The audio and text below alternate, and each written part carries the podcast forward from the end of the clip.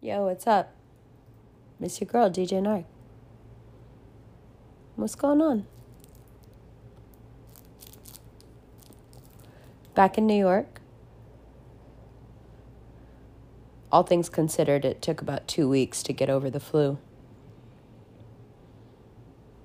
And I haven't been sick in a really long time, so I was confused. And when you haven't been sick in a really long time, you get more scared of being sick than the actual sickness is shitty, if that makes sense. I didn't realize that I was living with this dread that I might get a sore throat or I might get a runny nose. It's really nothing to fear, but when it hasn't happened in a really long time, start to remember it different. Sometimes much better, sometimes much worse. So, for the first couple of days, I ignored it. Trust me, there's a point here. There's a larger metaphor here. I'm, I'm sure you already get this, but just for those who are new, it just sounds like I'm rambling. I'm not really rambling, but I am, but I'm not. I'll get there. We'll get there. For the first week or so, I ignored it because my kid had it. And so I don't know if it's adrenaline or a cocktail of whatever hormones are released in you when you see your child in a state where they need help. But I was able for a week to just push through and kind of ignore the fact that it was happening. I didn't even feel tired. I didn't feel sick. I realized that I couldn't stop drinking tea because the moment I stopped drinking tea, it was like all the symptoms would hit me all at once. But as long as I was keeping myself, you know, drunk on hot water with lemon and honey and Earl Grey tea, I was really fine. Got a lot done to the point where I shudder now at the thought of packing up the house in Denmark if I had let myself be sick. I don't know how that would have gone. And maybe that sounds a little dramatic, but when you're on a deadline, you got a lease and you got to move, um, and every three months you're kind of packing up your circus wagon, and you happen to have ADD, that's a that's a mix. That's a symphony of chaos. that can be very difficult to handle. Not physically. The physical part's all just organization and, you know, being effective, but mentally. There is something in the neurodivergent brain that finds deadlines to be intensely panic inducing. Add to those deadlines the need to organize something and meet a deadline and then get on a plane, make it to the right airport at the right time. Now, to someone who's not neurodivergent, that all sounds fucking normal as hell. But what I'm realizing, at least in my family, is that we have running jokes um, for people and they're really cruel because they're running jokes that are actually based on something very serious that's that can't be helped. So, for example, um, my younger brother has like intense uh, celiac. Um, yeah, coming from a medical professional family, you would think, right, that that would not be something that goes undiagnosed, you would think that it would be something that people would be highly sensitive to. I mean, if everyone in the family works in medicine, mashallah, you would think so, right? No. The running joke has always been about him. Oh, where is he? He's in the bathroom. Right? The running joke about me has always been uh, did you make it to the right airport or did you go to the wrong airport at the right time? Now, that sounds hilarious because it's based in fact. I have done that before. But imagine the catharsis slash slash vindication I felt when I became aware that flights in particular airports, times, locations on a deadline at a specific moment in time is exactly the kind of thing that makes ADD go nuts. There is just something in the brain that feels extremely panicked to the point of not being able to really remember. It's like the brain is so panicked by it that it blocks it out. And so you're not a ditz and you're not just forgetting that you're flying out of JFK. You have looked at the boarding pass. You have looked at your itinerary a thousand times. But if my parents ask me where I'm flying out of, and I have to take out my phone to tell them, well, they both laugh. But not in like a nice way, you know? they both laugh. Because it's so funny that I'm so dumb that I can't remember that. Well, I'm not dumb at all. I just have fucking extreme ADD. That's all. Right? So, feeling completely overwhelmed by something and still being able to do it and function and be productive and step up to the mark and hit the fucking mark and completely focus under pressure.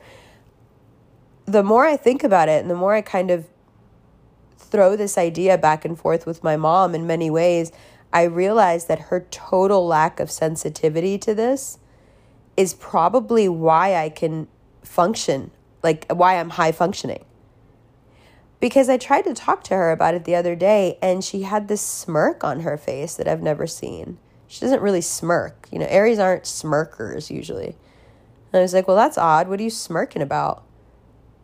And I was telling her about, you know, just some neurodivergent symptoms that I've recently found out about. And it's really like opened up my life in a big way where like something as simple as the concept of wolfing. I didn't realize that one small concept of wolfing could change your entire life. And I'm not being, and this isn't hyperbole, I'm not being dramatic. Like, it really can change your whole fucking life. And, the, and, the, and for those of you who are like, what the fuck's wolfing? It's the idea of having like a box or a drawer or a bag, and it's not a miscellaneous drawer, and it's not your junk drawer, and it's not anything like that it's all those things that you don't really necessarily have a place for that you can organize and put it, but you need it. But if it's just left out wherever it is, you can't fucking focus and concentrate. You can't get anything done. Right? So for me, that's like figuring that out was monumental because I think I've said it before on here, but everyone that knows me personally knows that I can't function. I can't work. I can't write. I can't make videos. I can't do anything if stuff is out of place and not put away. If it's not clean and in harmony and organized and put away, I'm working in the middle of chaos. And if I'm working in the middle of chaos, I don't know how that's going to turn out. And and it's stressing my brain out to a level that like I don't know how I'm bearing it right? So I was telling her, well, I do know, I'm going to explain why. Drink something, smoke something, do whatever the fuck you got to do, fam. we have so much to talk about. I've spent like two, three, wasted two, three podcasts talking about like these inconsequential bitches. And we got so much important shit to talk about. So I was telling her about the concept of wolfing and how it's really changed my life. And you know it made the move a lot smoother. Um, it's made everything easier. So simple but it just works you know? And then if i need that thing that i've been keeping on my table because i need it but if i move it and organize it so it doesn't look messy anymore i won't be able to find where the fuck i put it. When i need that thing excuse me i know where it is it's in the wolf bag that's it it's not hoarding, it's not being disorganized. It's it's very specifically for people whose brain doesn't have that hyper focus. It's just a floodlight. You've got flashlights and see one thing at a time and think about one thing at a time. And some of us have floodlights that are always on. You can take that flashlight, you can turn it on or off, you can direct it at this or that. You know, I I watch people clean a room and I'm like, "Damn. You're really cleaning the fuck out of that room." I, that's not how I clean. I'm just walking around Every single thing that's out of place is going to get put back in place. Everything that's dirty is going to get cleaned. There's no rhyme or reason. There's no order. It's whatever catches my attention as I walk past it. Yeah, that's classic ADD, bro. That's floodlight is always on.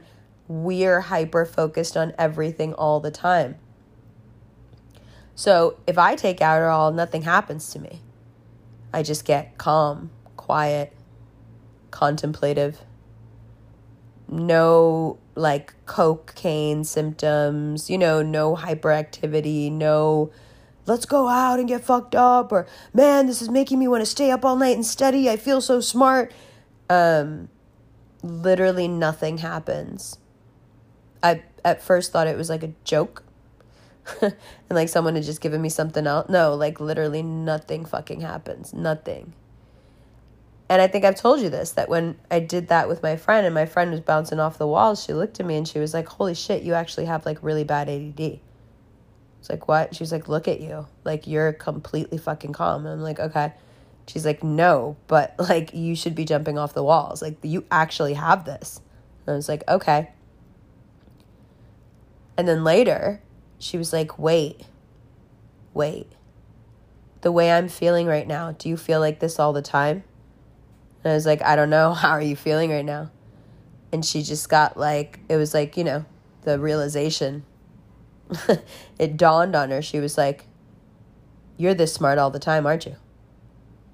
And I was like, I have no idea how smart or not smart you are, but if you feel like you can think about everything all at once and it makes sense, you can make a million connections because you got a fucking floodlight on, then yeah. And she was just like, Holy fuck now your entire lifestyle makes sense. Well, yeah. Spend a lot of time alone. Keep yourself as chilled out as fucking possible. Right? Give your brain some, a little just a little bit of fucking space and time to work with, you know? Like give it a little room, help it out a little bit. It's doing the best it can with something that's turned up too high. You know? Um so I was telling my mom about this. Specifically, we were talking about wolfing and about the missing flights and stuff. And she had this smirk on her face. And I was like, What are you smirking about? Like, what's so funny? And she goes, Very. She whispered it, which is, I think, the worst part because my mom's really not shy to say anything. I've never heard her whisper, if that if that makes sense. You know what I mean? She don't she don't whisper um, classy lady. She, she doesn't whisper. She's very direct. Why should she whisper, you know? But she whispered it because she knew she was wrong. and she said, uh, I said, why are you smirking? What, what are you smirking about? And she said, well, it's just an excuse.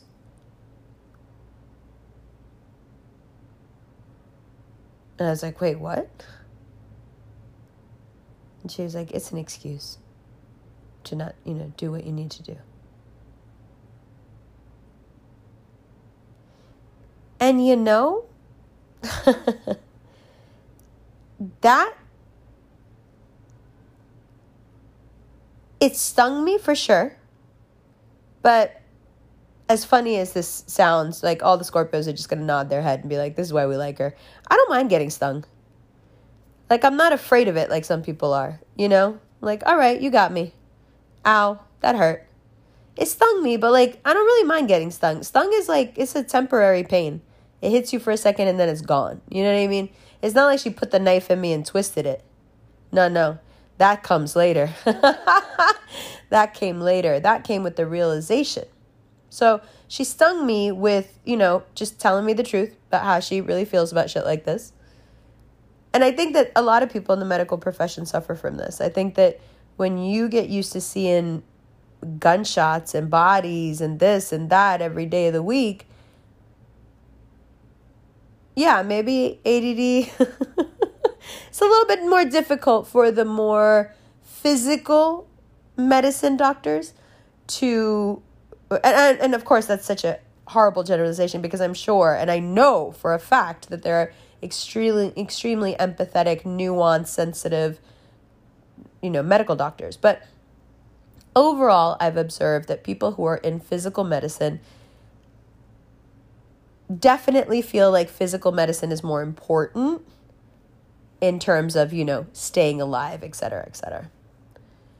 And yes, and so that makes sense. But some of them take it too far and diminish the the more let's say psychological now the thing about add and the thing that hurt me the more i thought about what she said ooh cancer rising we're going to think about it we're going to hurt ourselves again and again and again with it the thing that really hurt me is you know we're not talking about something psychiatric or psychological we're actually talking about neurobiology we're talking about the brain and how the brain works. The brain is an organ like the heart. What if I told you, God forbid, that I had a heart condition? Would you tell me it was an excuse? And the brain controls everything, and I'm telling you that there's there's something going on with my brain, and that there has been forever. And then it made me think of something else that she's always said. Umber, there's nothing wrong with you. You're perfect in every way. It's just that you panic.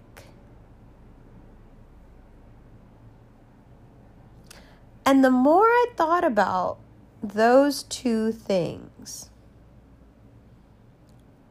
all these like memories and instances from my life just came like flying from all the different corners of my memories, attaching to this magnet of a realization that I guess I was having, but I didn't really know I was having.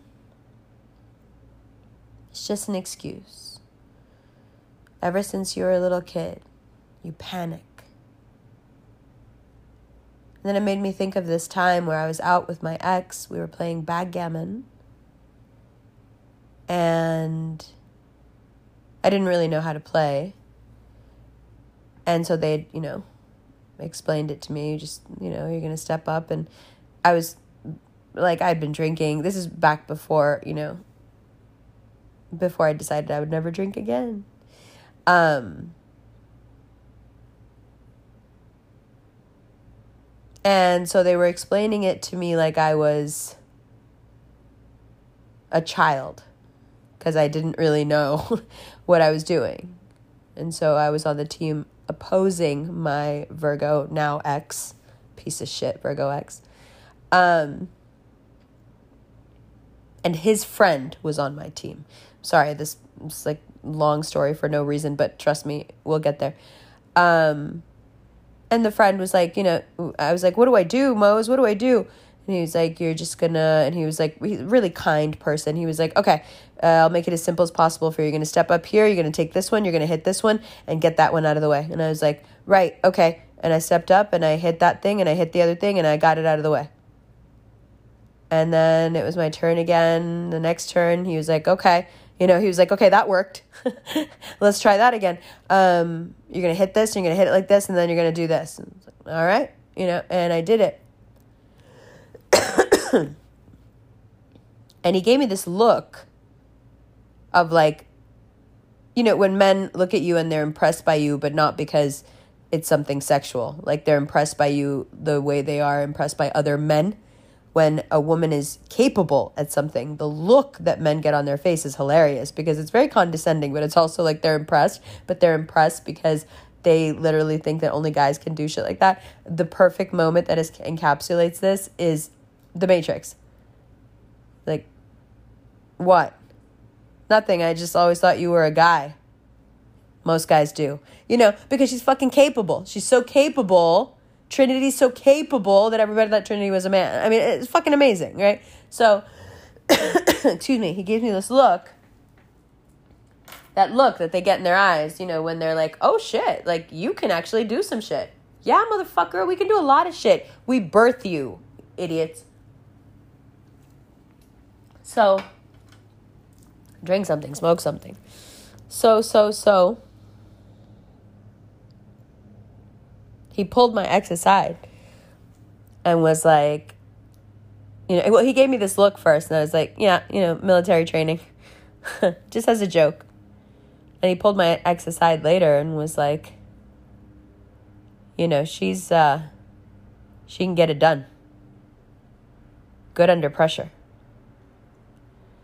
And that memory came flying back because it's always stuck out as something that someone observed about me that, for the most part, I don't really think people know outside of like the industry. Anyone who works in entertainment knows that I can focus muscle under pressure because they know what how difficult it is to be in front of a camera and to be effortless in front of a camera. That's not something that everyone can do. It's has nothing to do with skill or talent. That actually just has to do with gumption. And gumption really does boil down to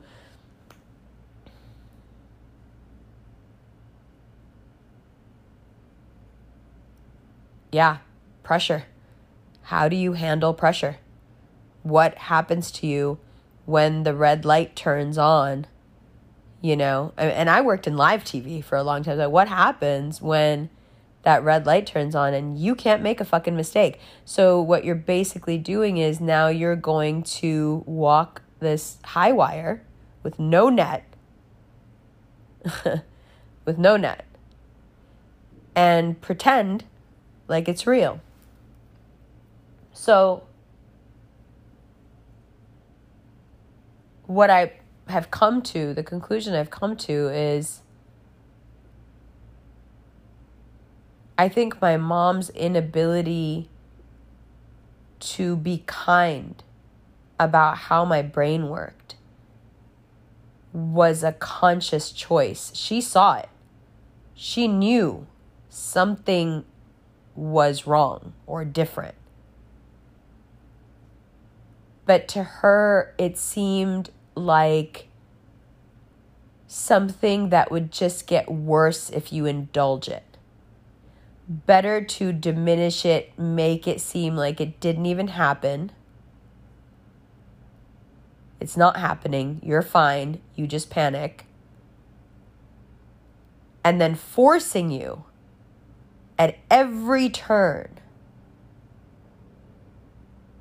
to do exactly the opposite of what your body and your brain is screaming to do. Now that sounds terrible, and it is. And it is. it's fucking horrible. But it did give me this like runaway freight train energy when it comes to pushing through and getting shit done. Which, considering how fucking acute my ADD actually is, kind of a fucking blessing. Because if I hadn't been exposed to somebody who was so harsh and so unforgiving and so unaccommodating of this, if I had been around someone who was kind and nurturing, I don't know if I would be as productive, as effective, or as happy. I suspect I would be a different kind of happy. A kind of happy, and now we get to the point, a kind of happy that I'm only beginning to discover now as I begin this journey of accepting this thing about myself that was never allowed to be accepted before, could never be accounted for, could never be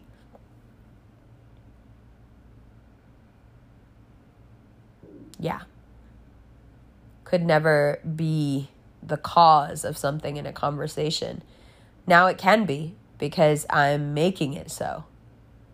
You know? So, as uncomfortable as it makes everybody around me, I'm okay with saying, you know, such and such thing is too loud for me. Such and such thing is, you know, uh, uh somebody's got to open a window. I can't breathe in here You know, nope, that space is too small. I'm not going in there. Um, really super super chaotic things that people really like big crowds big weddings big party no i i don't i don't feel good you know and when you haven't had the vocabulary or the space to ever say i don't want to do this i don't feel good sure it can make you you know fucking Tom Cruise level determined to get what you want and do what you want. But you've learned how to do it at the expense of yourself, of your happiness, of your of your softness. Because if that kindness wasn't shown to you, how are you how are you going to learn it? How are you ever going to be as kind to other people as you should? You don't have the language for it. You don't know what it is. When in the ways that you needed kindness and you didn't get it, you know, that leaves something hard in you. Something, it's like something dies, something goes cold. And I think it even triggers you when you see other people asking to be nurtured and for you to hold space for them, it can trigger you. Because you're like, you're asking for something that I never had the right to ask for. And you're asking for it like it's nothing. Which tells me that you come from a situation where this was allowed and it was normal and your needs have always been met. And and now you just seem even more selfish and fucked up to me. Why? Because I'm seeing it through the lens of me, of someone who didn't have that space and doesn't have those, right? So it, finding out more about ADD, thank you, TikTok, sent me down this rabbit hole that was very unexpected and had really nothing to do with the neurodivergent stuff at all, but really about how I treat people. And then something else happened that this all seems unrelated, but again, Stay with me. So, when I got back from Denmark the other day, I realized that my mannequin was still wearing the Templar helmet, still had the pink sweatshirt on and the hood, and still had the lights all around it. And I went over to her and I was like, hey, it's hot now, it's summertime. You know, we, we got rid of all the bad people. no need to have all this armor on anymore. We're safe. I actually said that. And I took everything off of her. I was like, man, isn't this nice? Well, the very next day, in a moment of completely disconnecting from my feelings, from any feelings, really. And just going into this total like ADD state of like, I want to clean and fix and organize everything right now because I have shit to do and I can't do it in this environment. In the dust up that is that. As a passing thought, I just rolled the mannequin out of the room. I don't think I really knew what I was going to do with it. But if you pushed me, I would say that I knew that I was pushing it out of the room because I was going to push it into the hallway and then probably throw it out. And I didn't think that all the way through, and I didn't think for a second about the fact that I had just told this chick the day before that she had nothing to worry about and she could take all that armor off. So as I'm wheeling her out, again, it's occurring to me as I'm wheeling her out, like, oh, I'm probably going to throw this out. She fell. this is going to fuck you up. She fell and she hit her face.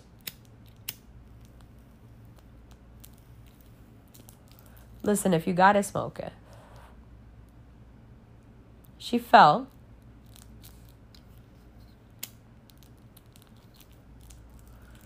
and she split her face open right along her cheekbone.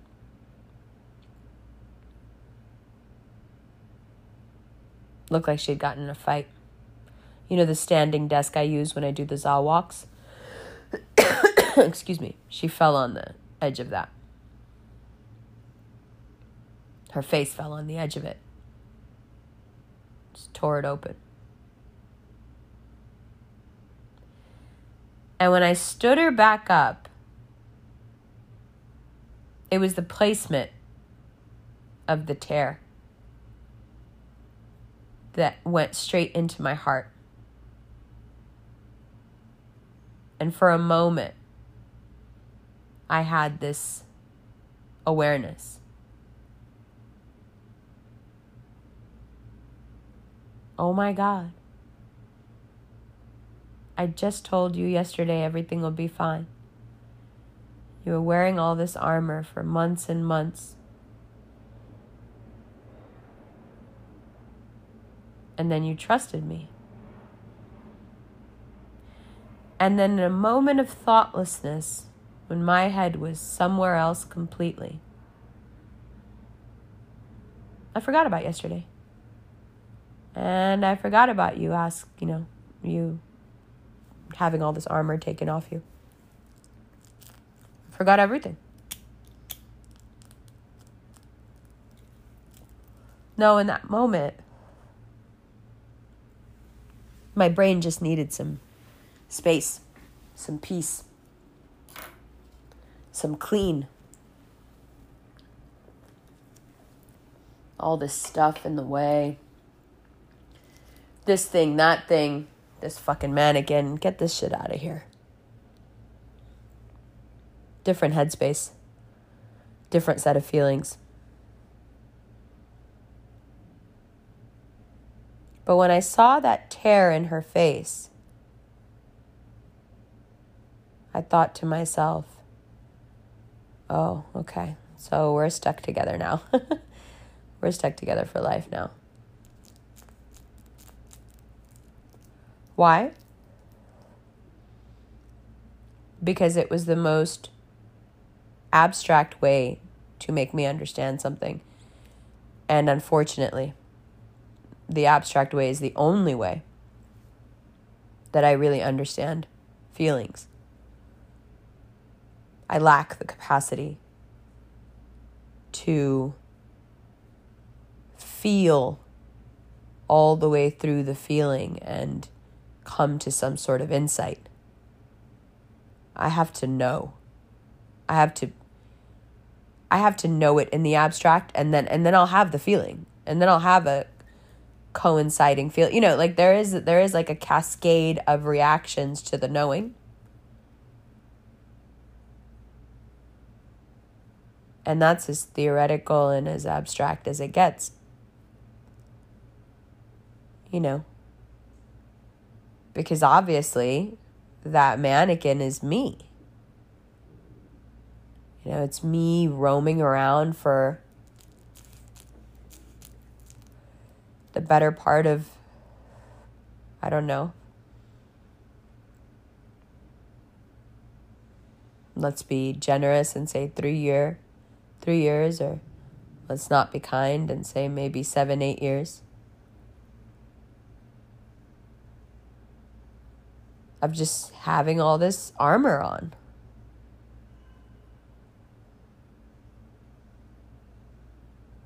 And then, you know, having this epiphany oh, we need to take all this off. And it coincides perfectly with my personal life because it's like definitely what's being asked of me emotionally right now in my romantic life. I'll take all this armor off. And the day after I do it, I'm taught this huge lesson in the abstract. And what's the lesson? The lesson is being vulnerable and being open to other people, relationships, etc., truth telling, having a podcast, having a channel, having friends, for God's sake. This only works, this level of vulnerability that you would like to operate from, this only works if you can keep your focus on taking care of yourself. Because I wasn't just pushing the mannequin out of the way because I needed to get shit done. That's me. That's me. That's me pushing me out of the way to get shit done. And where did I learn that? Fuck, I have a fucking lifetime education in that shit. What did I tell you? It's just an excuse. I spent a lifetime learning how to push myself out the fucking way and take it on the fucking chin and fall down and hurt myself to get shit done. And you know, it was just like that big little lies moment where that bitch Nicole Kidman, she's just not getting it. She's not getting it. He's too hot. He's too unstable. She can't fucking see that it's wrong. She's too turned on by him. But when her therapist says, uh uh-uh, uh, put Reese Witherspoon in that situation. And now play it back. Is it hot? What he's doing? Is it sexy? See, when he's grabbing you by the hair and raping and fucking you against your will, okay, and beating the shit out of you at the same time, when he's doing that to you, because you're his wife and you think he's hot and you fucking married him because you thought he was hot. That's one thing. But if we take feelings out of this and we just look at the facts and we just watch this motherfucker just do those physical actions to someone that you care about, that you want to protect, is this still hot? Or can you see now right away and Nicole Kidman, who can't, I mean, I don't know where her acting abilities went. I think it's like with every eye lift, a little bit of her talent is getting sucked out. I don't know what's going on. But, you know, even Nicole, dead to the world Kidman, was like, no. You know, she did that, like, I'm trying to hide my Australian accent. No. It's very hard for the Aussies to, to say no like an American. Um, but even she pulled, you know, she pulled it out the out the hat with that one. Her reaction to the in that scene is is like the best bit of acting I've seen her do in a very long time, and and it wasn't very good. She's terrible in that scene as well, but it's better. You know, it was better than the rest. And it's because it's such a visceral moment. You know, I don't think I've ever stopped to think about the fact that my productivity or anything I've been able to do or get up and make myself do every day is actually me pushing myself out of the way to get it done. I don't think I would have ever looked at it that way. I don't think I would have ever thought that. I don't think that anyone could have convinced me of that.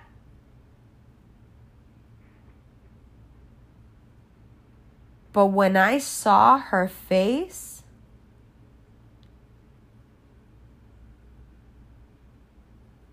it was like a light went on.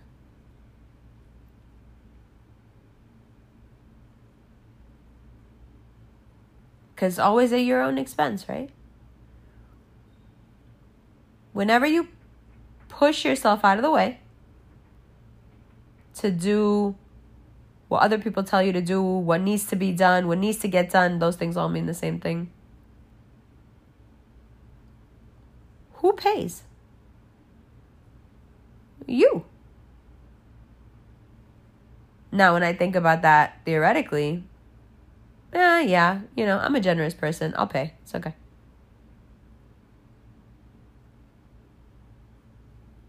But that scar on her face, you know, is perfectly placed. It's right across her cheekbone. It made me understand something. The price is too high. And the price is too high every time. not sometimes, not once in a while.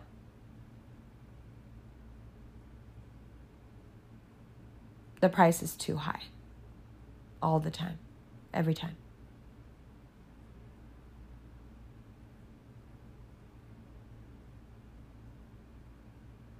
And you know,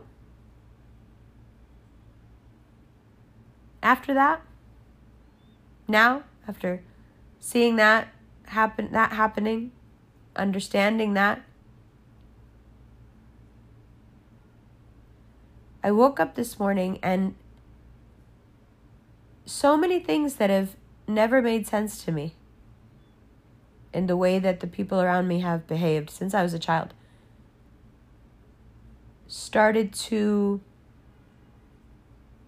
fall into place, started to make sense.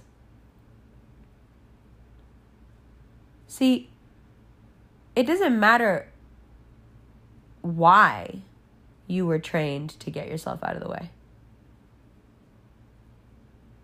Doesn't matter what the motivation of the person doing it was. It's a template.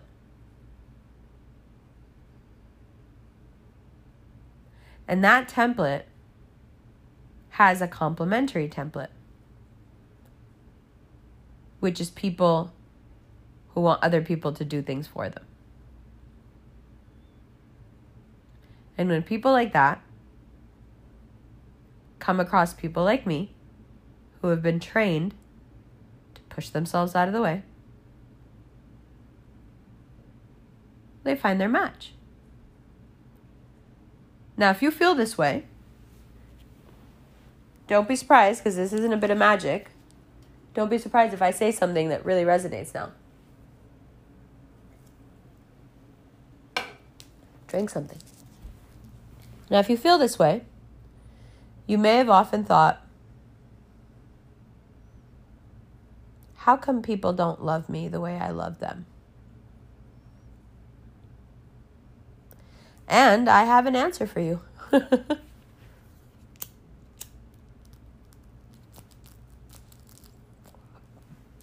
Fucking smoke something. well, the reason is, and then I'll tell you how I got there. I'll show you my work. Let me tell you the answer first. The reason is you, when we boil all this down, essentially what we're talking about is being raised in an environment where you are not unconditionally loved. You are conditionally loved. Now, the cool thing about being conditionally loved is that you usually become a person who loves unconditionally. Because you know how painful it is to not. And there's a moral issue here. When you are conditionally loved, especially as a child, we know from studies that dogs and children, uh, regardless of their age, so anything above, you know, like an infant, dogs and children are, they have the ability to sense unfairness. Okay? So you become morally reprehensible as a parent or a caregiver to a child when you love them conditionally because even though children are not very sophisticated and not very intelligent they have this sense of fairness so naturally beings just know that unconditional love is real love. And inherently, we also know that conditional love is wrong. So, this sort of animosity grows in you, this judgment of the person that in your eyes just doesn't know how to love properly. And it pushes you and it prompts you to become exactly the opposite You love people for who they are, man. You're not here to judge. Whatever you're doing, I love you. And as with all sliding scales, when we slip all the way over to that extreme, what we do is we open a door. We open a door for every person who, for one reason or another, can't seem to take accountability for their life or their circumstance. Now, that's not to say that there are not extenuating circumstances in everybody's life. Of course, there are. But when you decide that you're never going to feel the way you did as a kid, so you're going to love everybody unconditionally, what you're also deciding is to put a big neon sign over your head. that says, use me. Okay? Because unconditional love without discernment, which is what you learn if adults teach it to you and you're not just making it up as you go.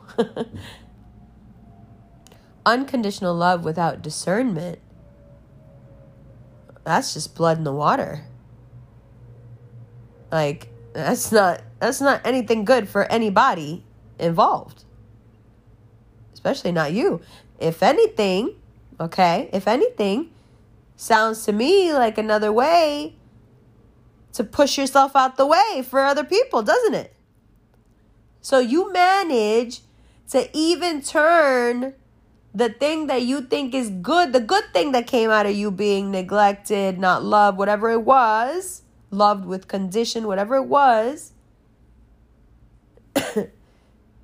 you take from that that I'm going to unconditionally love. I'm not going to be like my parents. I'm not going to be like my mom. I'm going to love everybody for exactly who they are. And then you use that as the weapon. Mm. To push yourself out of the way and do for others because you love them, right? Because you unconditionally love them. Meanwhile, you're just fucking mainlining that same fucking neglect that same fucking shit that's been happening since you were a kid. You're like biochemically fucking addicted to that fucking cocktail mix of pheromones, hormones, you know, whatever the fuck is going on. Um, because when you know it, you're doing it. When you don't know you're doing it, but you're always trying to get back to that fucking sweet spot of what? Get the fuck out of the way.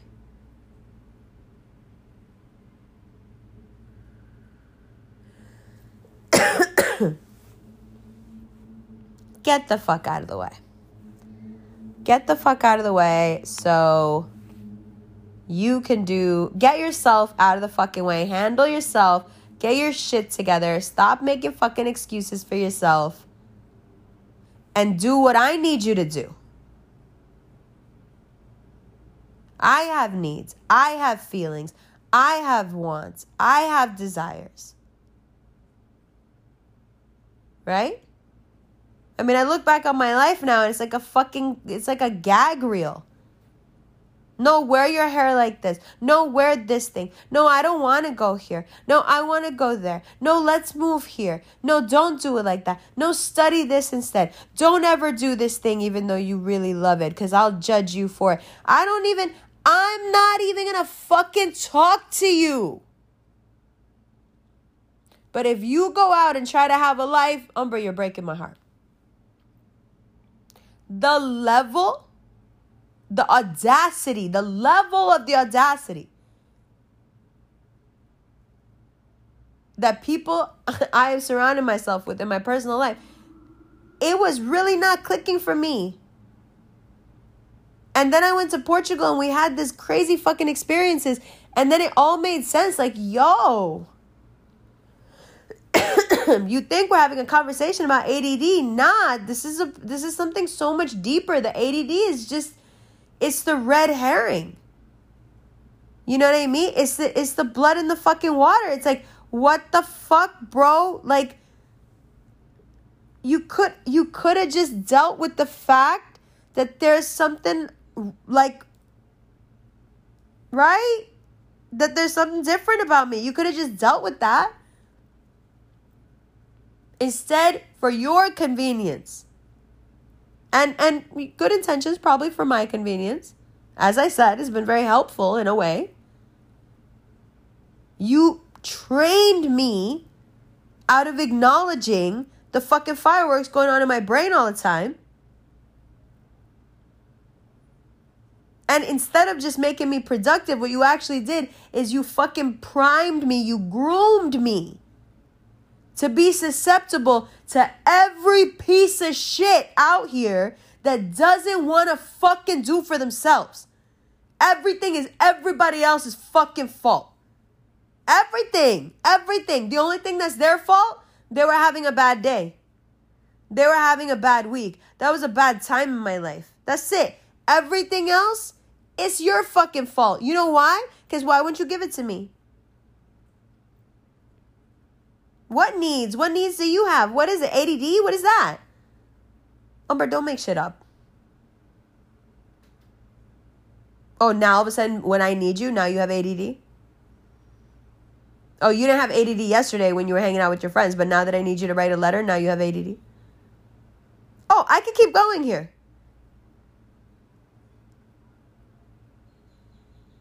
So what you what you do is then that becomes your fucking template for romance. It becomes your template for what you find familiar. And you know how fucking disgustingly seductive familiarity is. So anyone you meet that's like, oh, I don't really take your needs seriously. My needs, however. Could you help me fill my needs? And you're like, this, this song, I know this song. This is my fucking song. I love this fucking song, bro. Yeah. Fuck me. Who gives a fuck what's going on? And this mannequin is looking at me like, look at my face. Look at what you're doing to yourself. You think all this shit that's happened over the past like three years a fucking coincidence? No. You think you think it's lost on me that I'm the fucking like common denominator in all this? Of course it's me. Of course, because I'm sitting here like a magnet with a fucking sign over my head. Use me. I love putting myself last. Just just fucking ask me to do something and you're like, oh, that's so funny. I never thought of you that way. I actually think of you as the opposite. You know, you take your time for you. You do what you want to do. Not emotionally. I overcompensate physically, sure. But emotionally, I'm doing all the fucking heavy lifting, bro. And if I don't,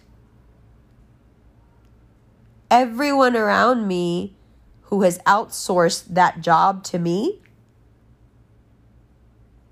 well, I take it very personal. And somehow that emotion that emotional job that they give me ends up becoming a financial fine that I have to pay. But that's for another time.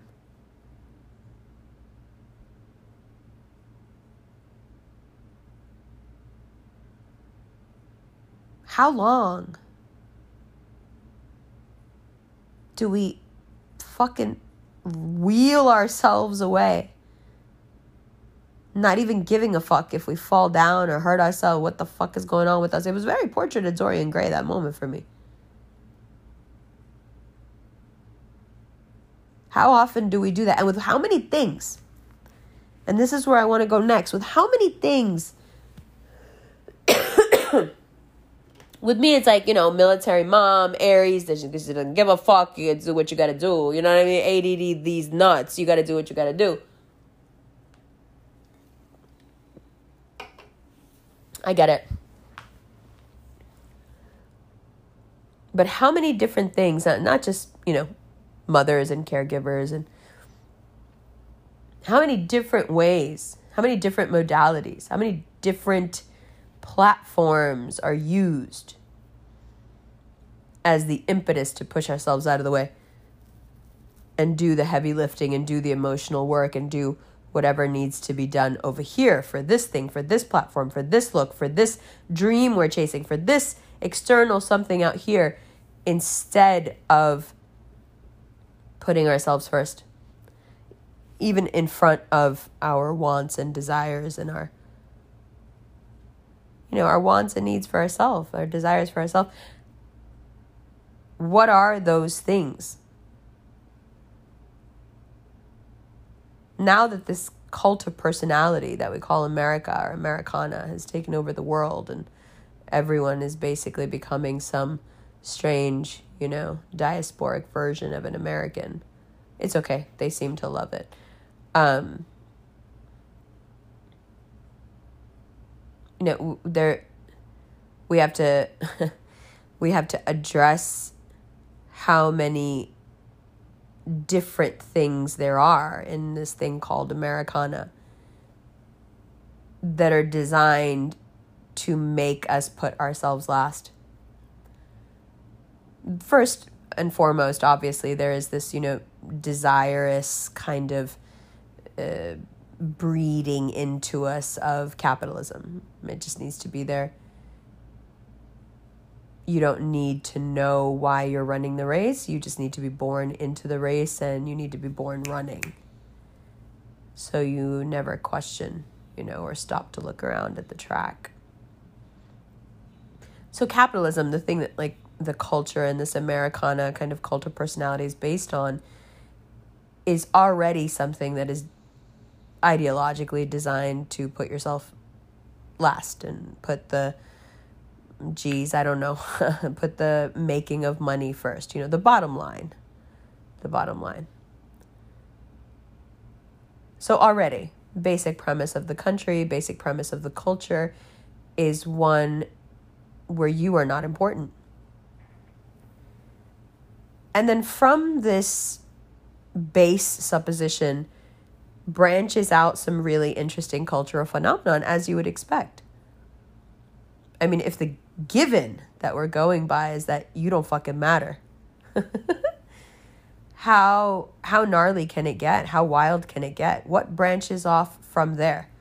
You know, what permutations of what multiverse do we get when the basic premise of an entire culture, an entire culture that has now seduced an entire world, is based on the premise that you don't fucking matter. Well, one of the branches that you get off of that is this extreme focus on vanity. Because vanity is fake self worth. Right? It's Vegas. Looks like the pyramid. It's called Luxor.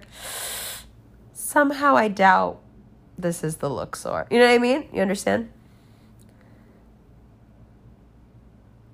Vanity is definitely one of the most dangerous branches off of capitalism because it, it just goes so well together, right? Avarice and vanity. They're old bedfellows two of the seven deadly sins, right? So, let's look at vanity. Vanity is the past 20 years of you and everybody you know trying to fit, mold, run, Pilates, inject, lift, laser, and wax your way into a very specific look.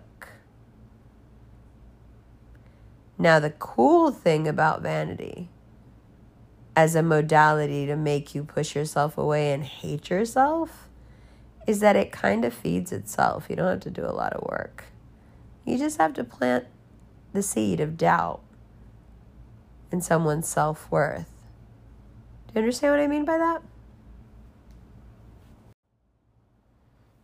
Like I said, vanity is this fake self worth. Somehow, you can convince yourself to believe that what you look like on the outside is the most important thing about you. Whereas we know that self, real self worth, aka high self esteem, aka the feeling of capability within oneself, is a purely internal process. There's nothing external about it. So, fake self worth. Now, capitalism teaching you from before you could breathe, when you were still in your mom's womb, capitalism was teaching you that you mean nothing.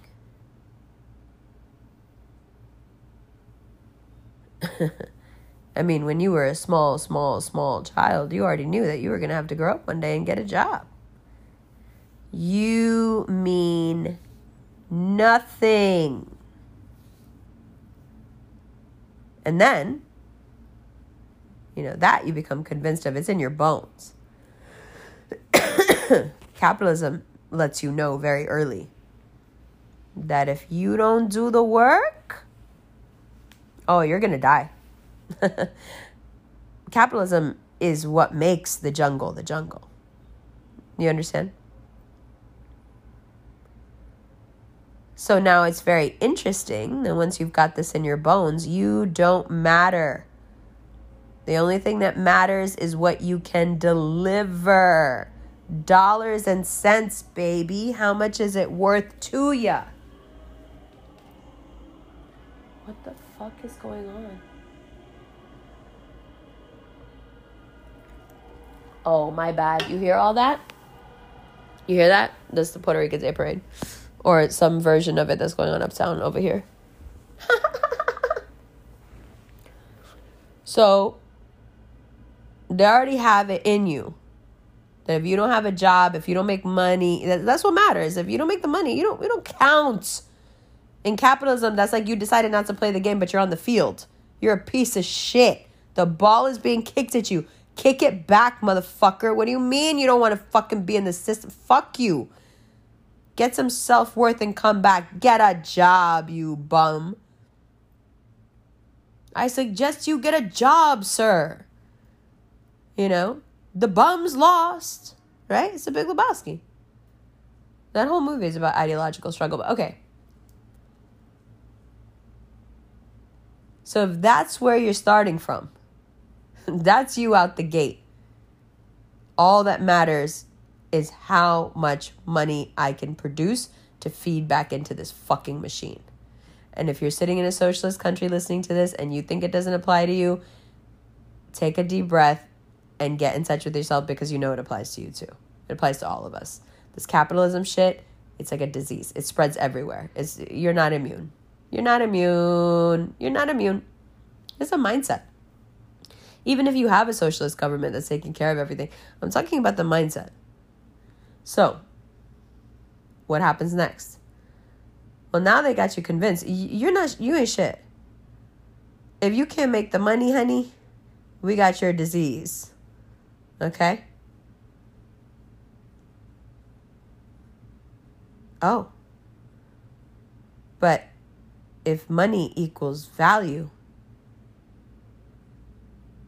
you know it makes a lot of money. So I guess it'll give you a lot of value. Sell yourself. Sell your face.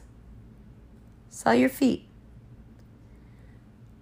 Sell your lips. Sell your hair. Sell your waist.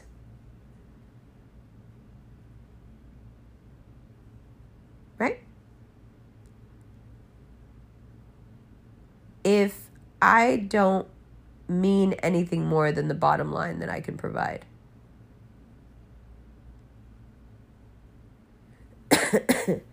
if every person is reduced, excuse me,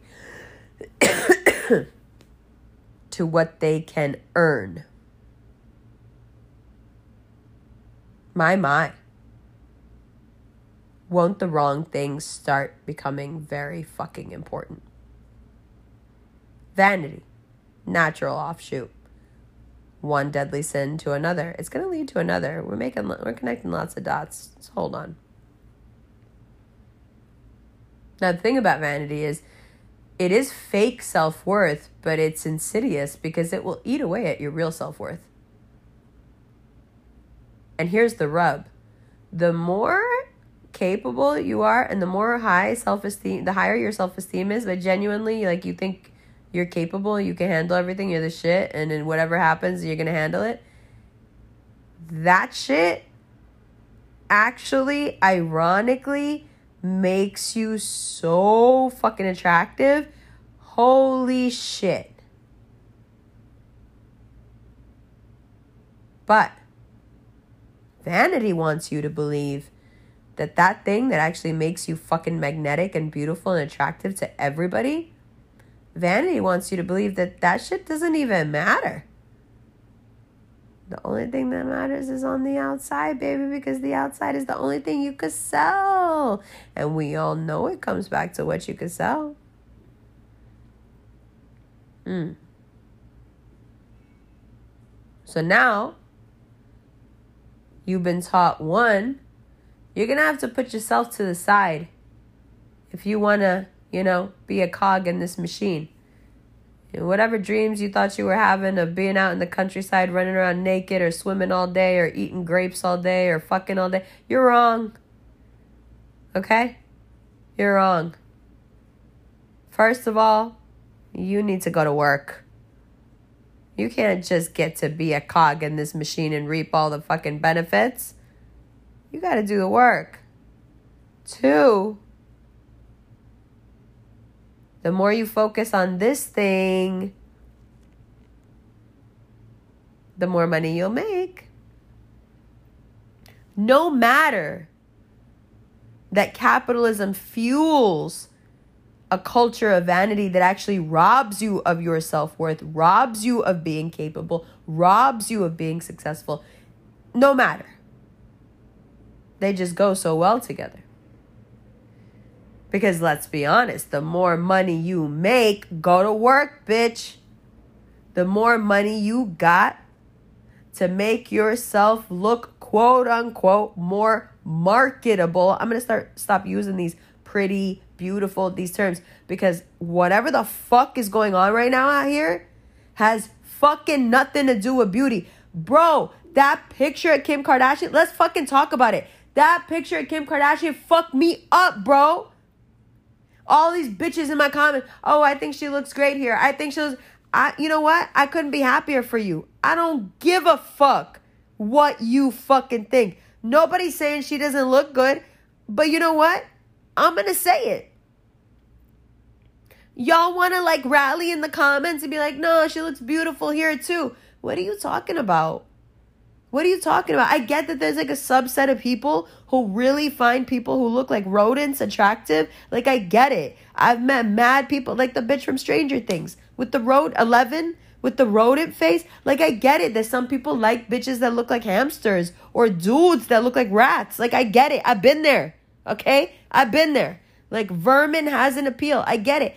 But what are we fucking like? What are we talking about? I hate when we do this like play play time. Like we're all in kindergarten and we're all at some kumbaya festival for the woke. This shit makes me crazy. What are we talking about? Yo, Allah ki qasam, I swear to God, you walk down the street in Pindi, in a small Pakistani town outside of Islamabad, and every bitch you see on the fucking street blows this bitch out of the water. I'm not kidding either. I'm not exaggerating. What's going on with this? Weird high up in the Sierra Mountains ridge of the nose. What are you do? What's going on? What's going on? Has your nose always been that crooked? Have you really been out here photoshopping and contouring the fuck out of the top of your nose? Listen, I'm not mad. I'm not mad. I'm not mad because makeup tricks, Facetune tricks. Hey, do you, girl? Do you? But you really out here paying paparazzi to take fake photos of you and then retouching them and then sending them out to the world, knowing that there are small, small, small, small girls who are gonna see that and think you actually look like that, but you ain't about the life. But you're not about the life though. This is my issue. Oh, well, let her be like that if she wants to do that. This is my issue. Then, then be like that. Kendall Jenner's about that life. Yo, the Jenners, the Jenners are about that life. Bruce Jenner had what, three nose jobs? The Jenners are about that life. They're like, I don't like this. I'm to change it. Surgery, dangerous. Yeah, okay, I'll take my chances.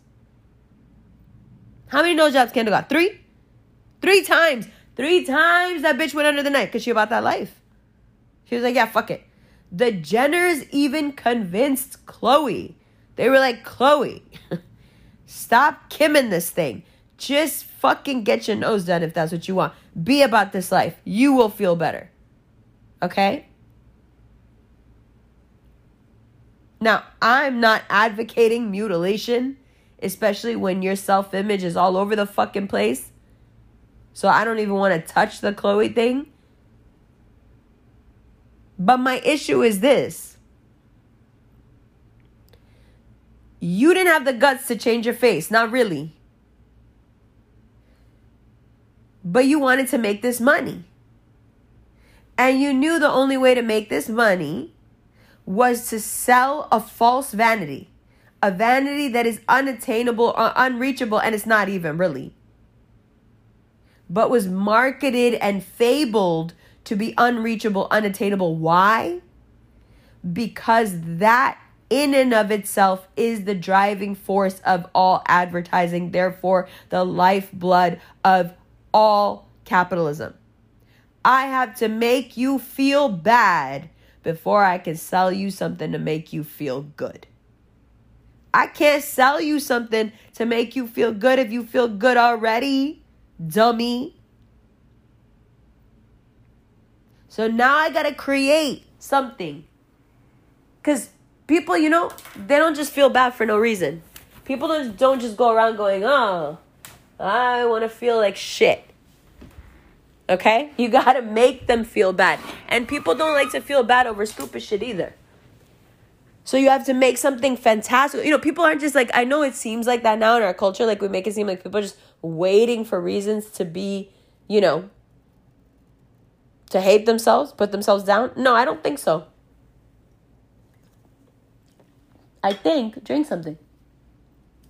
I think what happens is that it's almost impossible to make people feel like shit about themselves.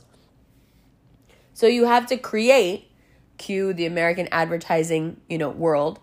You have to create things that are so extreme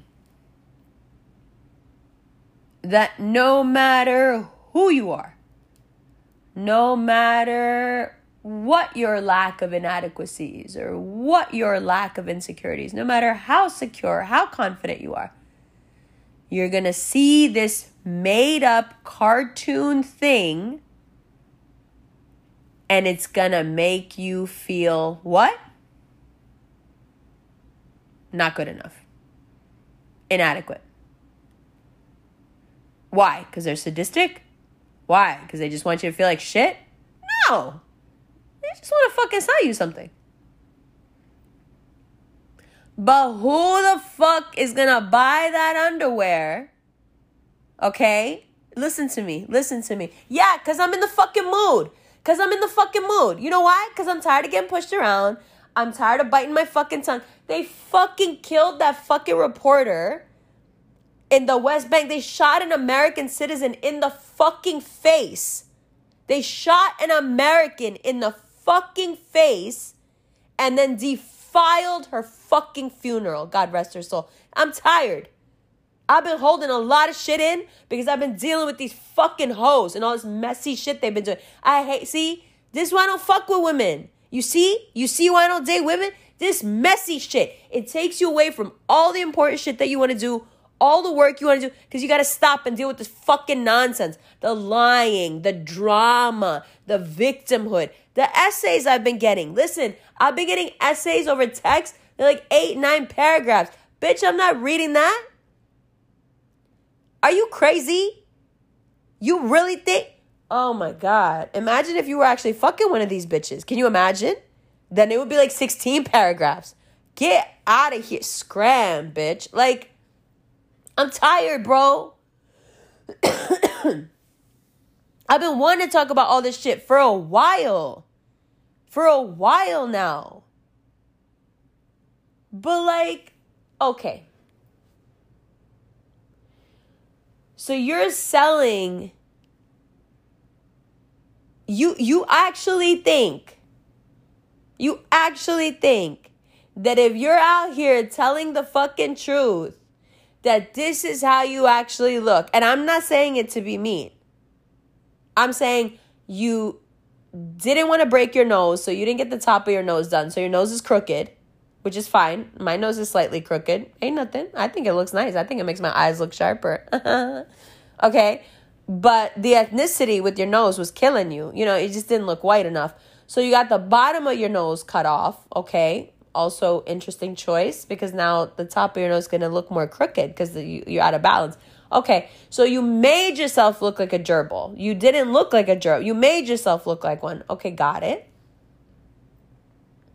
Um, you with me so far? And then you went ahead and you went so fucking crazy wild with the photoshops that you literally had people believing that you were a different body type and that you had a different face than you actually do. Because it's not about focusing on the bump in her nose. It's not about focusing on her nose being crooked. It's about focusing on her being a fucking Armenian. A person, you know, that's not white, yeah, it's about that. So, we had to wait until this bitch tried to wear a dress, okay, for somebody my height, a little bit, I'm a little bit taller, but like five six, five seven. We had to wait until this bitch tried to take that Photoshop fantasy life that she be living and be like, nah, actually, this is my real life. No, no, no, because I could do that. Because I'm so good at spinning this fucking lie to make this fucking paper. I'm not knocking it. I'm not knocking it. To make this fucking paper. I'm so good. You know when people start buying their own bullshit, they start believing their own hype? That's how you have the flop era. That's how these flop eras happen. Listen, you're doing your little Photoshop, face Facetune, stretching the legs out. You're doing all this shit, selling mad underwear. Got it. Got it.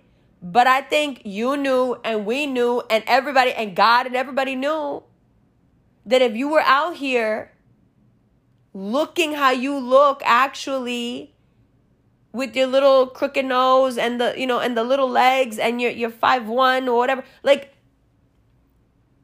you and I both everybody knew that no one was gonna buy his fucking underwear.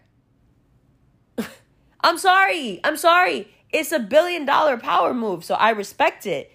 But it's because Kanye spent 10 years making you look like a completely different body type and making you look like you had a completely different face. And you sold shit off that. But when you start believing your own bullshit, you looking at your own pictures, not remembering that they're Photoshop, you're looking at your own, you know, body lengthening apps and going, oh, that bitch was five six. I could wear that dress. That's not even an issue. Because you believe in your own bullshit. And as soon as you start believing your own bullshit, you know what starts? The fucking flop era. Listen, I'm not trying to be mean. But if you make undergarments and that's your business, and you were looking a whole mess in somebody else's dress, that seems like a thing that undergarments should have been able to solve. You understand what I'm saying? Like, this is flop era shit. This is how it starts. Why are you making these stupid fucking mistakes? You know why? Because who you choose to be around is the end all be all of the trajectory of your fucking life. Look at fuck look at the fuck has been going on in my life for the past 3 years. What you think is magic that all of a sudden like my house is twice as big, mashallah, everything's clean, everything's working out in my personal life. I have all these new projects. You think it's a coincidence? Who you choose to be around determines the fucking trajectory of your life. You you put that dress on and put on five inch pleaser heels that not even the girls at like Magic City want to wear anymore. And your 28 year old moron was like, that looks hot. Kanye would have been like, bitch, if you don't take this voodoo shit off right now, like, have some self respect and your hair looks green and you look old. What are you doing? Like Kanye would have ripped her apart. Have you have you not thought about how much fucking satisfaction he got out of watching this like complete flop era moment? The white baseball hat with the veil and the eyebrows and the just, you know, and the, and then go ahead and make it even worse by going and working with a bunch of people who just said on Twitter like five years ago, Dolce and Gabbana, I think it was Dolce who said, the cheapest people I've ever met in my life, and tweeted a picture of the Kardashians. Like, all I saw when I saw those pictures from Italy from this weird blood sacrifice ritual wedding, whatever the fuck that was all I kept thinking is like, this is two very shady, very catty gay men getting them back good. Like, I looked at those outfits and I was like, oh, they've been harboring resentment against these girls for a long time. Because those outfits were like revenge. A straight up revenge. I don't know why on earth if you're doing an outside event and you got bitches whose skin has mad texture, why would you put them in black clothing? I mean, why would you put a group of women in black clothing at their sister's wedding anyway? It's very odd. It's very, very odd. I don't actually even want to touch the subject of the wedding because I am truly, truly freaked out by it. The colors, the setting, the vibe, the shortness of the dresses, all of it gave me a lot of uneasiness and just dread. Like, I never want to go to anything like that. I don't know what the fuck that was, but it felt really fucked up. And I've never gotten that vibe from a wedding, anyone's wedding. People I know, people I don't know, people I've never met. Like, does it matter? Like, weddings generally do not give me horror movie vibes. And that's what it felt like. I felt like I was like watching still pictures from like Chris, uh, yeah, like, what's that movie? Carrie you know, where it's like the prom and everything seems fine. Then all of a sudden, pig's blood. Like it just, it was giving me vibes. It was giving me Carrie vibes. So I don't even want to fucking touch that because I don't know what the fuck is actually going on and I don't fucking care. It was the exact day when they did all that weird shit out in the woods and got quote unquote married, whatever the fuck was going on, was the same day where we were having that, like, this issue out in the woods of Portugal with this fucking bitch. Like, it, like, it's, uh, ugh I don't even want to touch it. Bitches want to go out in the woods and do witchy shit. That's fucking cool. Leave me out. Like I said before, um, leave me the fuck out. That's it. I don't mind. I don't mind. Just don't talk to me about it. Leave me the fuck out of it. Don't, you know, don't, just don't. Just shh. So I don't want to talk about that. But, so vanity. So what, so what happens when vanity becomes, you know, the long arm of capitalism. The one that can group in the most dynamic set of the subset of the population, that being young women. Well, you need to show them something false. You need to spearhead a kind of cultural movement of vanity every so often to get women jumping from one foot to the other. Now skinny thighs are in, now big thighs are in, now big asses are in, now flat asses are in, now you need implants, now you don't. Now blondes are in, black hair is always best. And to constantly feed that element of this machine, again, designed specifically to get you the fuck out of here. You need someone to be the kind of um, figurehead of that false, unattainable worth, this vanity that we're talking about. So, by definition, to get that job, you have to be made up. You can't be real. Because the whole point is that it has to be so fantastical that it makes you want to spend money. Because you're, you're just never going to get there on your own if you don't spend the money, if you don't get the cream, if you don't get the underwear, if you don't get the you you you, you you'll just never make it, bro. Uh, seriously, that's marketing. That's advertising. You'll you'll never make it, bro. You'll never look like this bitch. But if you use this cream, you might. Right? So vanity is used. It's another way to get you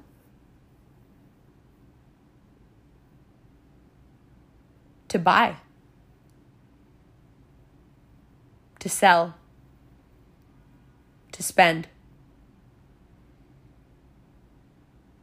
And again, none of this has to do with your inner life. So, the race you're running isn't real the money that you're making from running that race isn't real. They keep telling you that. They they inflate it, they deflate it. They're just like it's not real. And the image that's being used to make you feel like dog shit about yourself isn't real either. But there's a solution, don't worry when you figure out that you'll never look like Kim Kardashian because Kim Kardashian don't look like Kim Kardashian. What are you going to do?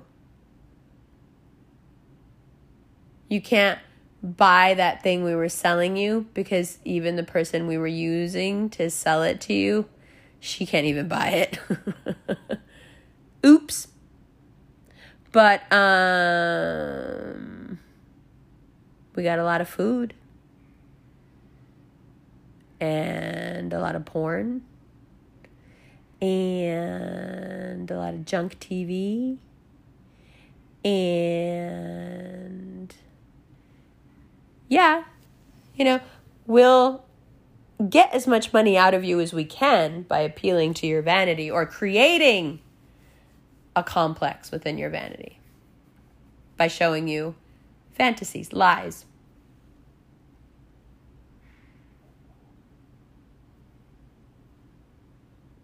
And we'll get your money and get you to keep yourself out of the way as long as we can with that. God forbid you get in touch with yourself and realize that your needs have nothing to do with buying and selling.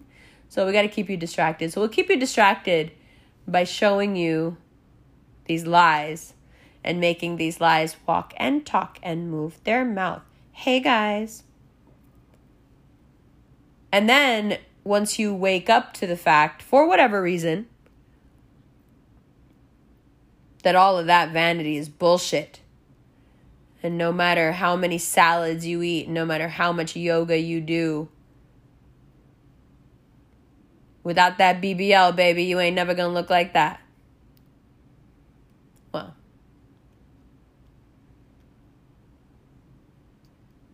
then there's a new thing to sell you and we move on to the next sin gluttony. Hey, sorry about how we lied to you and said that you could all look like that if you just bought this underwear. But um, this time we're telling you the truth. That feeling that you're looking for that'll make you feel good. Sorry that you bought the underwear and then it didn't make you look like that. Oops. That was that was bad. But but we're different now. Okay? So now um these things that I'm giving you that you can buy from me these will actually make you feel good. Promise. And take as much of it as you want. Eat as much as you want, watch as much porn as you want, drink as much as you want, gossip as much as you want. Gluttony.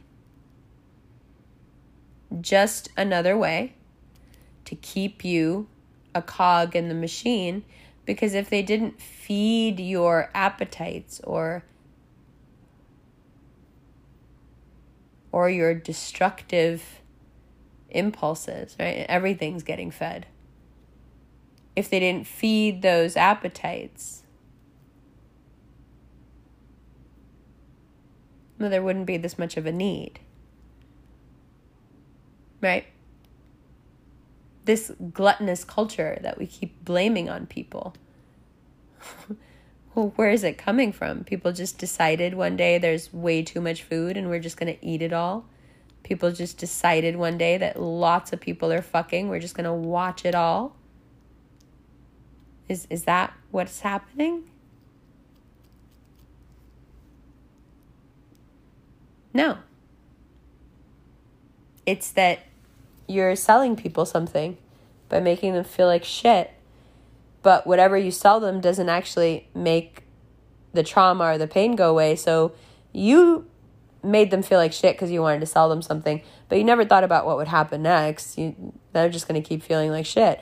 Oh, but this works out perfectly for capitalism because that's another way to keep you a cog in the machine. Sorry, we made you feel like shit. We said this thing with work and it didn't. And and and you still feel like shit I heard about what I said. Oops.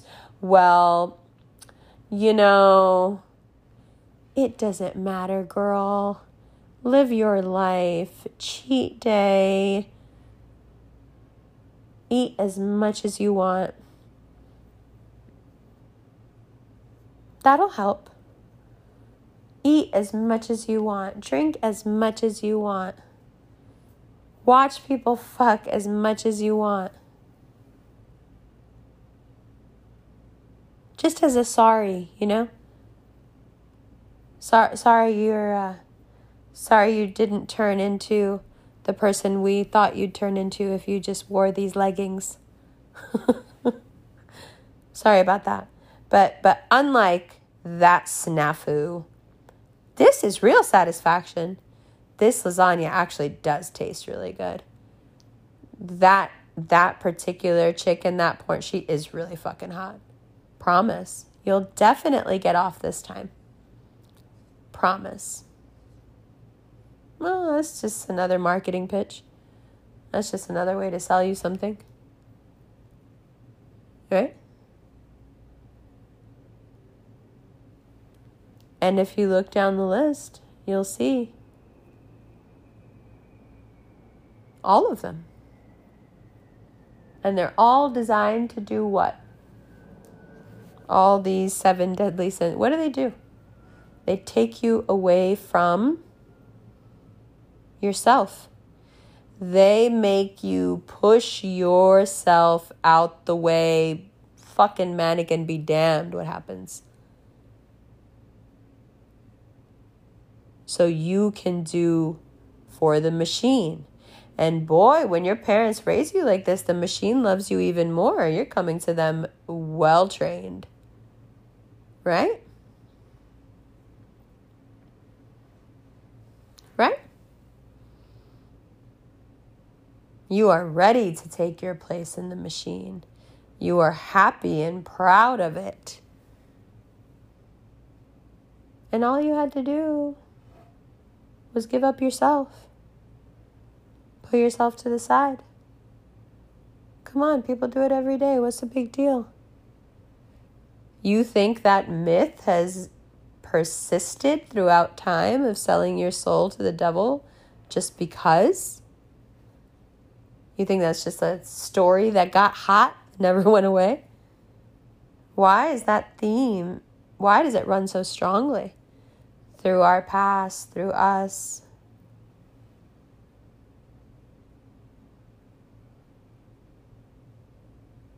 Hmm.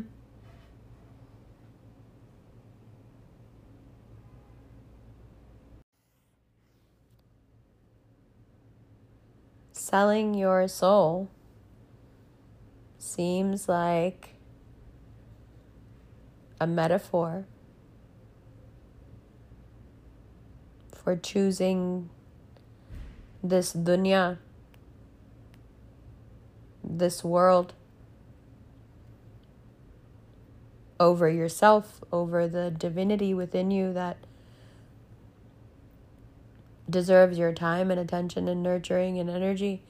And it deserves to be your priority. It is the divine drop within you, after all.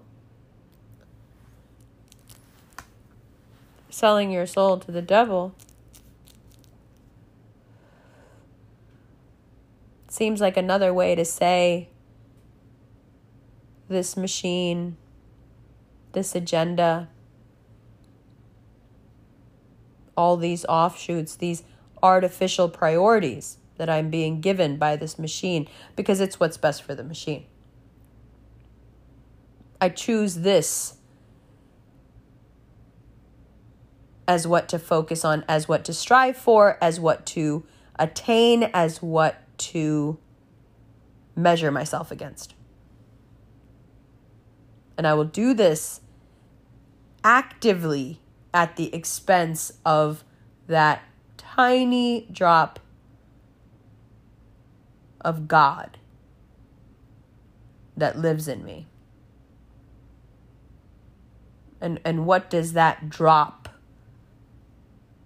that you are just an encasement for? How should it ideally be treated? Because the gag is you grow up with conditional love, you learn how to love unconditionally everybody else, but not yourself. What does that drop of divinity deserve? Well, first and foremost, it deserves all your attention, your care, your unconditional love, your attentiveness, your space, your time. More than anything, your acceptance. Your acceptance.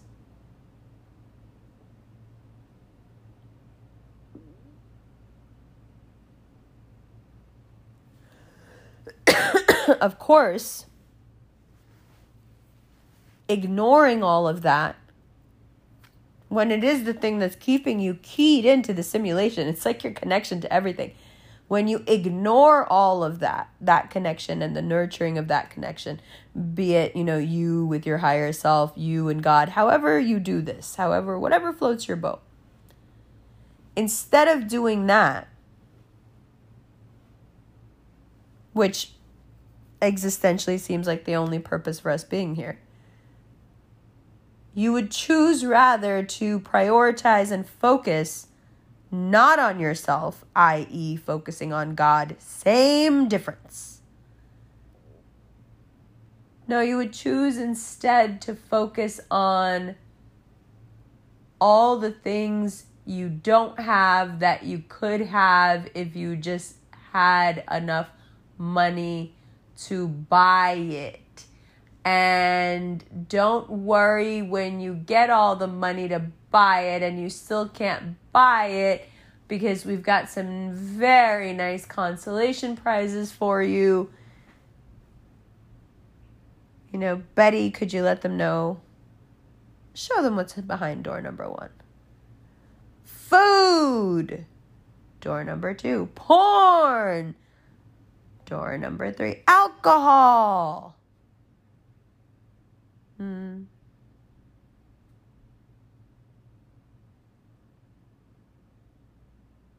Focusing on those three things avarice, greed, vanity, offshoot of greed, and gluttony, the result of greed.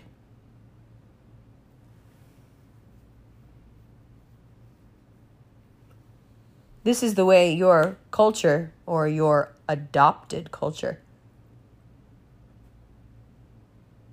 rears you from birth to neglect yourself.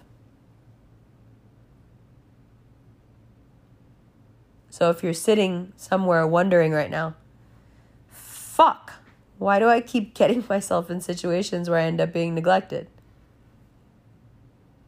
Baby, you were raised in a world that was meant to teach you that you deserve to be neglected. Anything other than buying into that programming is a radical fucking act. Even getting to the point within where you sincerely believe that you feeling okay in your body and you feeling settled and calm in your mind is more important than any detail, any appointment, any if you even that one little thing, if you could actually really believe it, would change your life. If you actually started moving through this fake fucking world based on how you're actually doing and not go straight into fight or flight,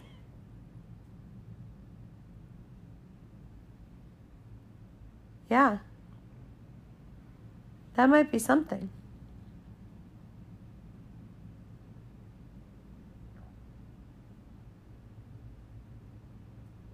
But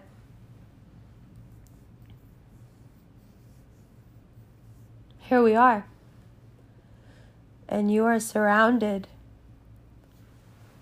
by images and personalities and agendas that all just want your fucking money.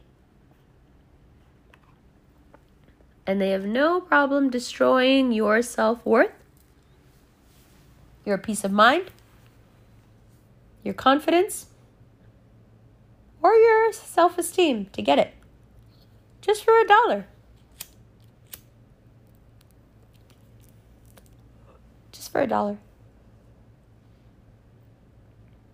So I want you to try something for me. Excuse me. Smoke it if you got it.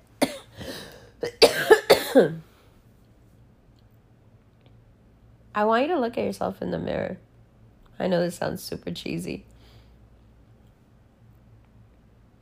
But I want you to try to see yourself without the lens of the media. I want you to try to look at yourself like you've never seen someone on camera before. Like you've never seen a picture. Like you've never seen a moving image. If you can, block Hollywood, the media, the internet, block it all out for a second just look at yourself. Because I have this wild theory that when we just look at ourselves,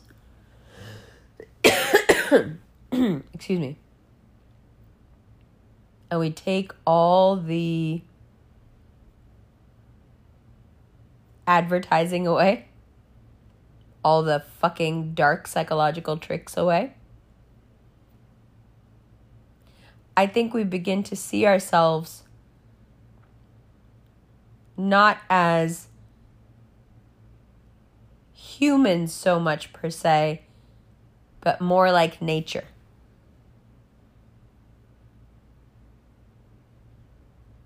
I think when you take away the lens of the media and the number that it does on your self worth and self image. When you eradicate that, or in this exercise, just push it away for a second,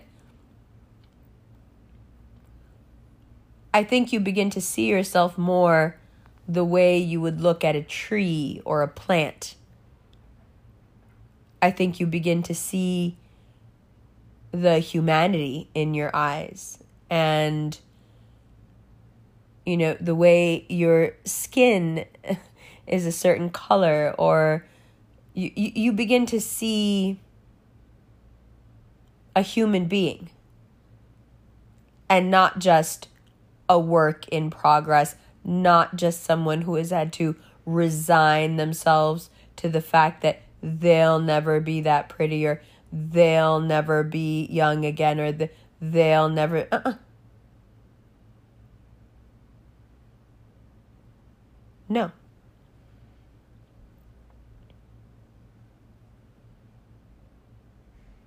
What happens when you just look at yourself? Outside of space, outside of time. Just you.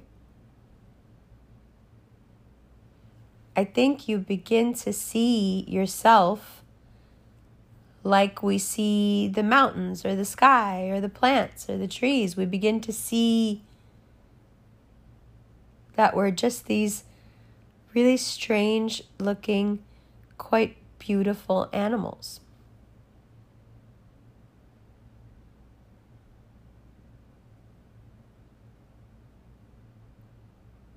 And when you knock vanity out from under, well, that whole pyramid of suppositions will begin to fall. If your insecurities physically can't be used against you,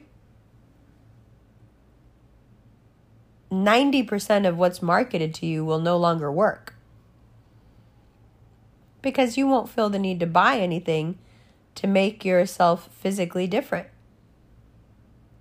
But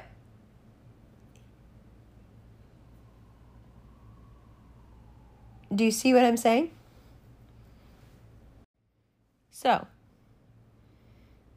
if you are not just okay, but appreciative and quite interested by how you look, and you're not holding it up against this entire devastatingly powerful machine that's m- built to make you feel ugly. Okay? Again, that's how you sell shit. If you don't have all that and you're just looking at yourself, it's like time travel. You start to see yourself in all these different time periods because you just look like a human. And you begin to see the things that are attractive about you but not because they adhere to some ratio and some standard and something on somebody's page who said it's like this and this is beauty. No, you your best features, your you know, where your energy or your power comes from, it starts to kind of exude. And you don't need to buy anything and you can't buy anything to make that happen. So, vanity is a big one in capitalism. It's the driving force of most of it, TBH. And the reason it works is because all of this is predicated on you doing what we want, not what you want. Doing what's right for the system, doing what's right for your job, doing what's, you know, doing what's right for everybody else. That's what makes you a good person. Anything less than that, and you're selfish. Hmm.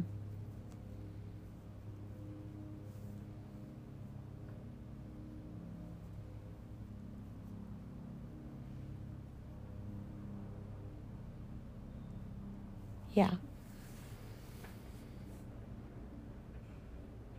You're selfish if you if you admit that you can't handle something. You're selfish if you won't get a nose job even though everyone's trying to talk you into it. You're you're selfish if you insist on putting your needs before the systems, just like you were selfish for putting your needs in front of your parents. Just like you were selfish for not doing what they told you to do in school because you had to do something else.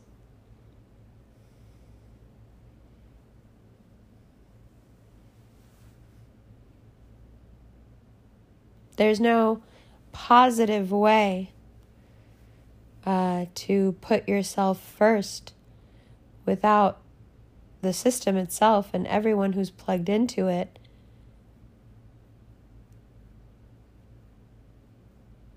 They just, they're resentful of it.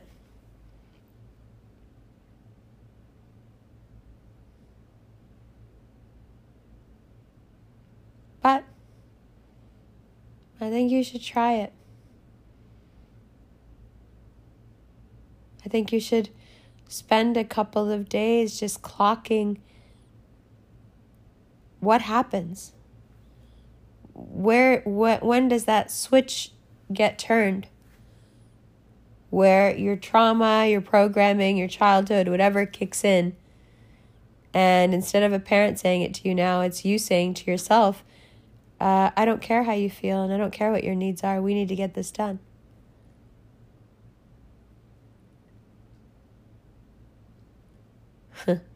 Something to think about. Now, there's a lot of other things that we need to talk about. I finally got my voice back somewhat, so I'm excited to do the videos, uh, do the Pisces video. I know they're just now starting to go through something, so I'm going to do the Pisces video tomorrow. Inshallah, inshallah. Um, but I'm excited to go into the July readings. I'm excited for Cancer season.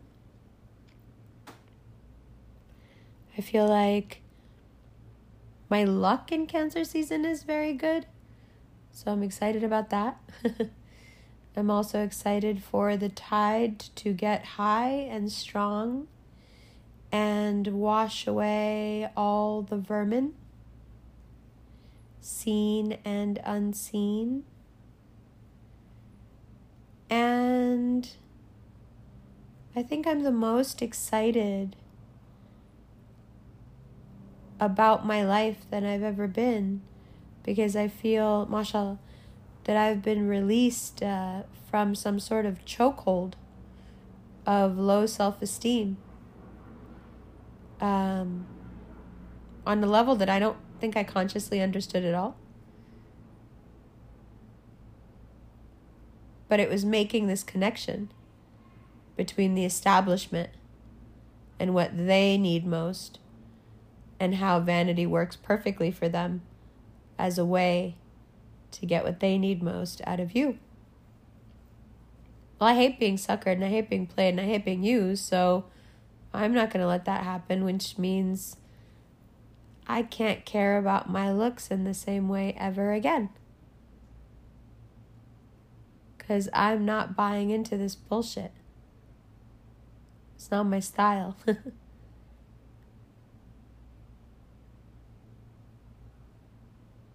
so.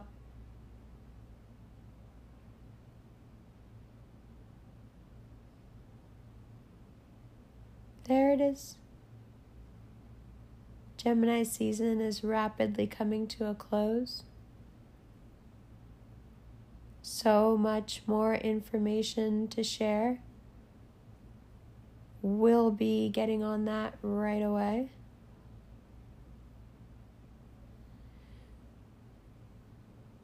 And yeah.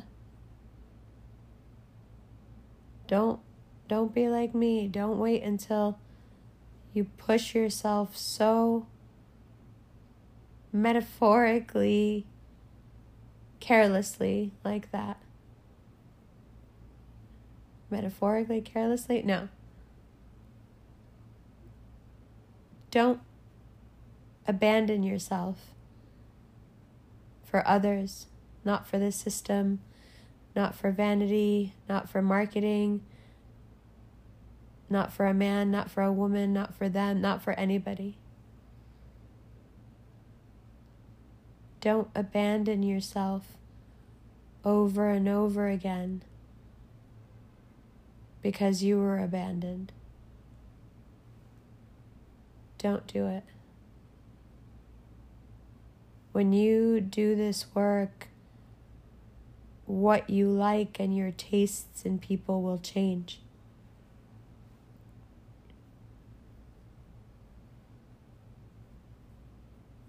You'll see. inshallah, inshallah. I love you guys. And uh, this was quite a ramble. Sorry for the long pauses. Just getting my thoughts together sometimes. That's a big part of this whole thing, too. Just taking up a little more space. Jupiter and the Sun together in conjunction in my chart. And yet, constantly have been surrounded by people who wanted me to play it small. Very frustrating. But no more. Hmm. If I'm rambling, I'm rambling. If I'm pausing, I'm pausing. You know? If I'm overwhelmed and I need to put everything in a bag and not think about it, then that's what I'm going to do. The thing, the ADD thing, the way it ties in is that it's only debilitating if no one addresses it.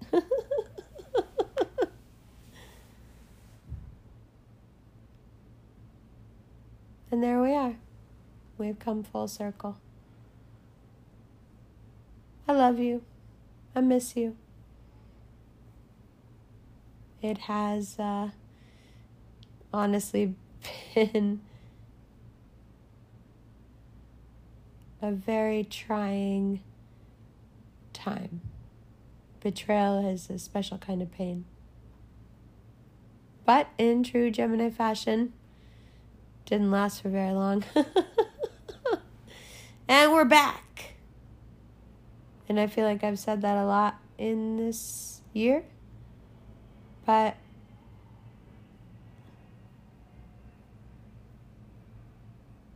it is a year of comeback after comeback. So I think it's okay. I love you. It's your girl, TJ Nark.